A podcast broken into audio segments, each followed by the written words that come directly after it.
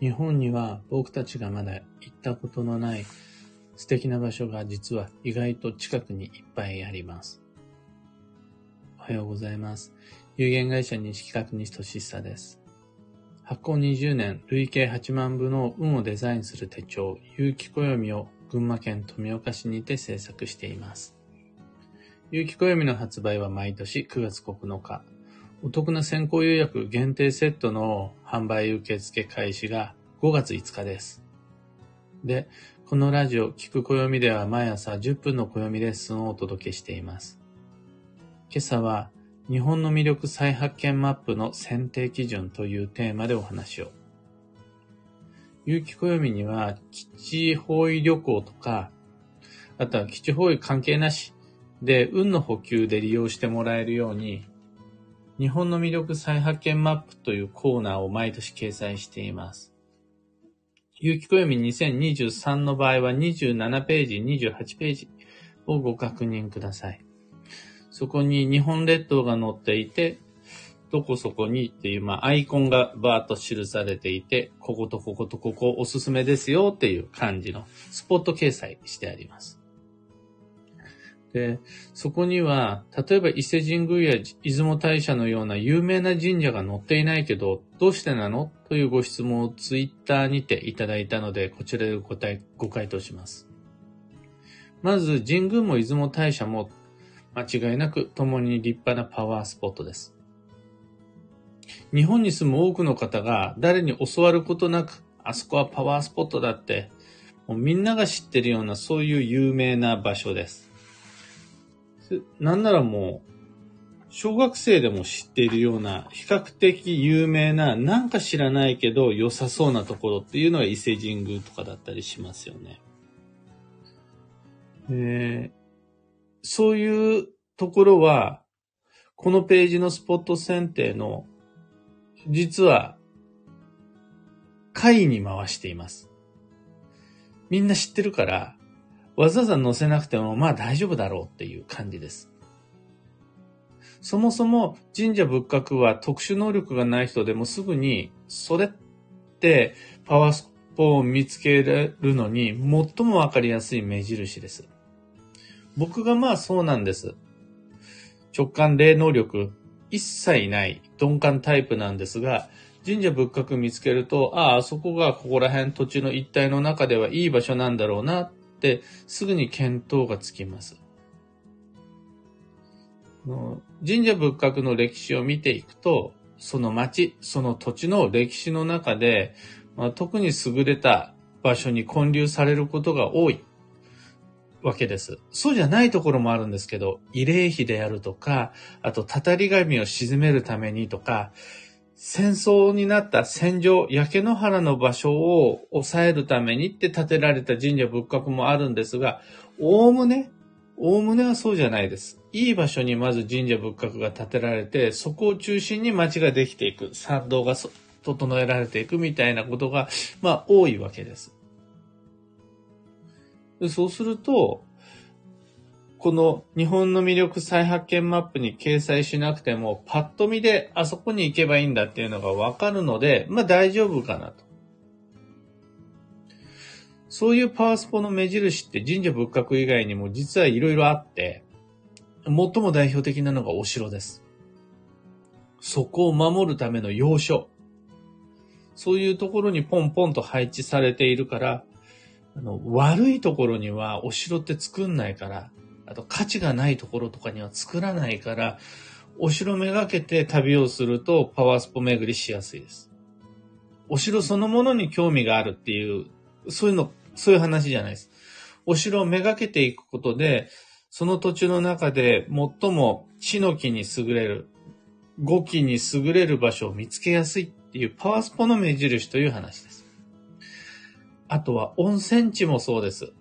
ボーリングして人工的に掘った温泉ではなく、もう昔から温泉が湧いて出てるような場所はパワースポットになりやすいです。そこには人が集まるだけじゃなくて動物も集まったりするぐらい、その何かを引き寄せる良い場所というのが温泉地です。まそういうのがいろいろあるわけです。その中でみんなが住む町の神社仏閣は代表的なパワースポの目印になりますので、日本の魅力再発見マップに掲載されてなかったとしても安心して選んで良いと思います。話を元に戻して、じゃあ日本の魅力再発見マップの選定基準は一体何なのかというと、主に3つです。これ、大人の事情も多分に含まれてたりします。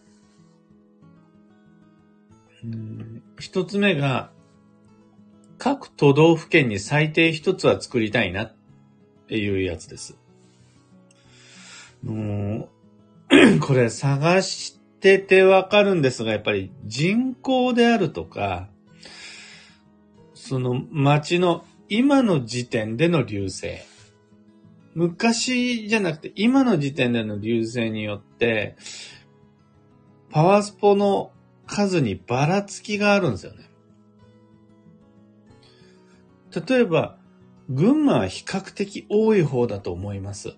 温泉もあるし、まあ、まだまだ腐っても人口がいたりするので。でも、過疎部においては田舎の方では昔は流星を誇ったけれど、今はそうでもないっていうところは、なかなか選びにくかったりするんですよね。で、伊勢なんかはすごい集中するし、関西とか九州もめちゃくちゃ多いです、パワースポット。やっぱりあの文化は西の方から東に向かってきているので、でそうすると、ある一つのところばかりにパワースポが集中してしまって、じゃあ、東北に行った時には目印が少ないであるとか、北海道には全然ないみたいなことは困るので、最低限各都道府県に一つは選んでいます。その結果、パワースポが他にもいっぱいあるのにっていうところの数が少ないっていうのも出てきます。これはもう、あの、大人の都合です。で、二つ目にあるのが、日本三大〇〇というのを重視しています。僕自身、とにかくこの場所をスポット選定をしようと思った際に、自分の好みと直感を排除しようって思ったんですね。それだと、どうしてその場所を選んだんですかっていうふうに言われた時の理由が、僕一人に依存してしまうので。それお前の好みやないかいっていうふうに言われちゃうと、こういった客観的な情報としては価値が薄れちゃうかなと。そこでまあ何を利用したかというと、まずは観光情報です。実際にえ、その、市区町村の行政、役場の、と、の観光課とか、あとは観光雑誌とか、あとはインターネット上であるならば、ウィキペディアであるとか、そういうところに掲載されている日本三大〇〇とか、ここはこの県の中で最も代表的なスポットですみたいな。そういうところを掲載することで、なんでこれにしたんですかって聞かれたときに、ああ、もうこれは日本三大幕府だからです。で、答えられるようにすると、比較的客観的かなと思って。まあ、とはいえ、よくよく調べてみると、例えば日本三大幕府一つとっても、オラが町の滝こそ三大だとか、いや、オラが町だって、日本三大幕府が4つも5つもあったりするんですよね。それ温泉もそうだし、そう、もう本当にいろいろなんですよ。そういう場合は4つか5つ載せてます。日本三大幕府を。もしもそういう風に重なった場合には。諸説をこれが正しいっていう風にジャッジしちゃわないで、そう言われている滝が、有名な滝が日本には3つか4つありますっていう感じで掲載しています。あと最後に、割と意識したのがこれ、観光雑誌を基準にしたところからも言えるんですが、その気になれば行けるアクセスの良い場所を選んでいます。結構頑張らないと車で割といっぱい運転しないとたどり着けないなんていう場所も中にはあったりするんですが、それでも、まあその気になればいける。タクシーの人に頼めばいける。そこの場所までバスが出てるみたいな、そういう場所を意識して選ぶようにしています。なんてやってるとね、割と面倒くさくて、ここのページ作るのにめちゃくちゃ時間かかったんですけど。この3つ、あの各都道府県ごとに最低1つは選びたい。で、いっぱいあるところは削りたいっていうのが1つと、日本三大〇〇とアクセスの3つを基準にして選んだら、こんなページになりました。日本全国の由緒正しい神社とか、誰でも知っている有名なパワースポットを全部掲載するにはもう圧倒的に紙面が足りなかったというのが、その伊勢が載ってない、出雲が載ってない一番の理由です。で、そういうのってそもそもわかりやすい目印だから、みんな、この、地図に頼らず、自分の感覚で全然行って OK です。同じような理由で温泉地やお城なども、やっぱりパワースポの一番わかりやすい目印なので、そういうところは、あの、ぜひとも見かけたら行ってみましょう。その温泉、お城そのものに興味がなかったとしてもです。で、一方で、日本三名園とか、日本三名泉とか、日本三大渓谷とか、そういう三大〇〇って、有名だけど、割と地元の人でも行ったことがなかったり、行ってはいるんだけど、三名園という三、三名園はわかるか。三大渓谷という認識がなかったり、することが多いと思うんですよね。でそうすると、見識を広める、教養を身につけるという意味でも、の、どこが、どことどことどこが三大山城なんだろうとか、日本の山系って秋の宮島以外に何があるんだろうとか、そういう意味で使ってもらうのでもいいかなと思っています。もうこれ、たとえ行けなかったとしても勉強になるんで、一回眺めてみてください。なんて理由で、2年くらい温めながら、2年、3年ぐらいかかったんかな。なんならまだ僕が引きこもりの頃から作り始めてるので、このマップは。最初の方は載せらんなくって。で、3年ぐらい経ってぼちぼちと載せられるようになったのがこちらの見開き2ページです。思い入れもあるので、ご利用いただけると嬉しいです。今朝のお話はそんなところです。二つ告知にお付き合いください。12ヶ月の恋愛運デザイン2023のお申し込みし、お申し込み締め切りが迫ってまいりました。10日後、2023年4月の26日までお申し込みを受けたまわります。その後は、消さずにずっとコンテンツ残しておくので、もうすでにお申し込みの方はずっとご利用いただくことができます。ご質問にお答えしますというコーナーは4月の26日で終了とさせていただきます。恋愛運デザイン2023は Facebook グループを利用して行うオンライン講座です。そのため受講には Facebook アカウントと Facebook グループへの申請が必要になります。料金は999円。有機暦2023とのセットだと1999円です。まだ間に合う今年の恋愛運デザイン。5月、6月、7月、8月、大切なタイミングで自分にとっての恋愛運を上げるイベント散りばめていくというワーク。ぜひともご一緒に。この12ヶ月の恋愛運デザイン講座以外にも、暦部春の体験入部とか、東京での月1鑑定会、などのお知らせ、詳細リンクを放送内容欄に貼り付けておきます。さて、今日という一日は、2023年4月16日日曜日、休息の4月の真っ盛りです、今。それは停滞の4月でもあり、気づかれの4月でもあるので、くれぐれも皆皆様ご無理のなきように。しかも、土曜まであと1日となりました。今日日曜日で春は終了です。いよいよ明日から土曜が始まります。土曜とは不安定な季節の変わり目で、今季の土曜は特に人間関係に影響が出ると予測しています。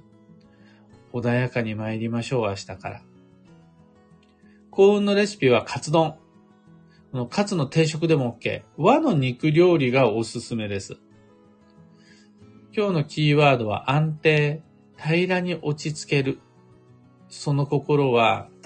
一見つまらなくて地味に見える、役に立たない、いまいちパッとしない、そういうふうに自分では感じるような積み重ねが、実は成功に一直線で繋がっているという運勢です。逆に、目立つ、いかにもっていう大げさなこと、立派なこと、自慢げなことに手を出すと、結果として空回りとか、共感を得られない衝突が起こったりするので要注意です。自分にとってさっと気楽にできる最も簡単なことから優先して、あれをやる、ここに行く、これを選ぶってできると安心です。以上、迷った時の目安としてご参考までに。ところで、聞く暦ではツイッターにてご意見、ご質問募集中です。今回ご紹介したテーマも、ツイッターのハッシュタグから見つけたものをお話ししました。知りたい占いの知識や今回の配信へのご感想など、ハッシュタグ、聞く暦をつけてのツイートお待ちしています。それでは今日もできることをできるだけ、西企画西俊久でした。いってらっしゃい。ひでみんさん、おはようございます。はなさん、おはようございます。かよさん、おはようございます。小川ともみさん、おはようございます。ココさん、おはようございます。クーさん、おはようございます。フレナさん、おはようございます。今日の群馬県富岡市は、朝めっちゃ晴れてたんですが、今はだいぶ曇ってきましたね。どんな天気になるのか。キーボードさん。これは、コイールさんかな。あとは、ユウさん。シナナオさん。エヌシャンティさん。おはようございます。シナナオさん、七方位旅行、お城か神社か悩んでいたのですが、お城もパワースポットなのですね。お城大好きなので、七方位ならお城より神社かななんて悩んでました。これで詳細決められます。ありがとうございました。とのこと。できればね、立派なお城がそこに今も現役で立っていると、それはそれで素晴らしいことなんですが、我々がお城を目印にする理由は、どの場所が、どの土地がパワースポなのかということなので、上司、お城跡でも全然 OK です。あえて言うならば、そのお城が、そのどういう場所に立っているのかは結構重要だったりしますね。その、打ち捨てられた曰く付きのお城とかじゃなくて、ちゃんと今では現存していないかもしれないけれども、ちゃんと要所に立ってるかどうかみたいなのはポイントです。日本で最も有名なお城は皇居だと思うんですが、皇居以外にもいろいろと各場所にお城城主はあったりすると思うんですね。そこ観光地化されていなかったとしても、その場所にを訪れる、その場所に滞在することで、その土地の中で最も良い場所のを手に入れることができる。ので、まあ本当にわかりやすい目印として、お城上司はおすすめです。というわけで今日もマイペースに運をデザインして参りましょう。駆け込みの土曜保険の購入や、いろいろな予約、予定組、あると思うんですが、ここまで来たらそこまで頑張りすぎないで、あと一つ、あと二つ、土曜前の対策、土曜前の過ごし方ができたら、あとは穏やかにマイペースを取り戻すことを優先させていきましょう。そんな感じで僕も行ってまいります。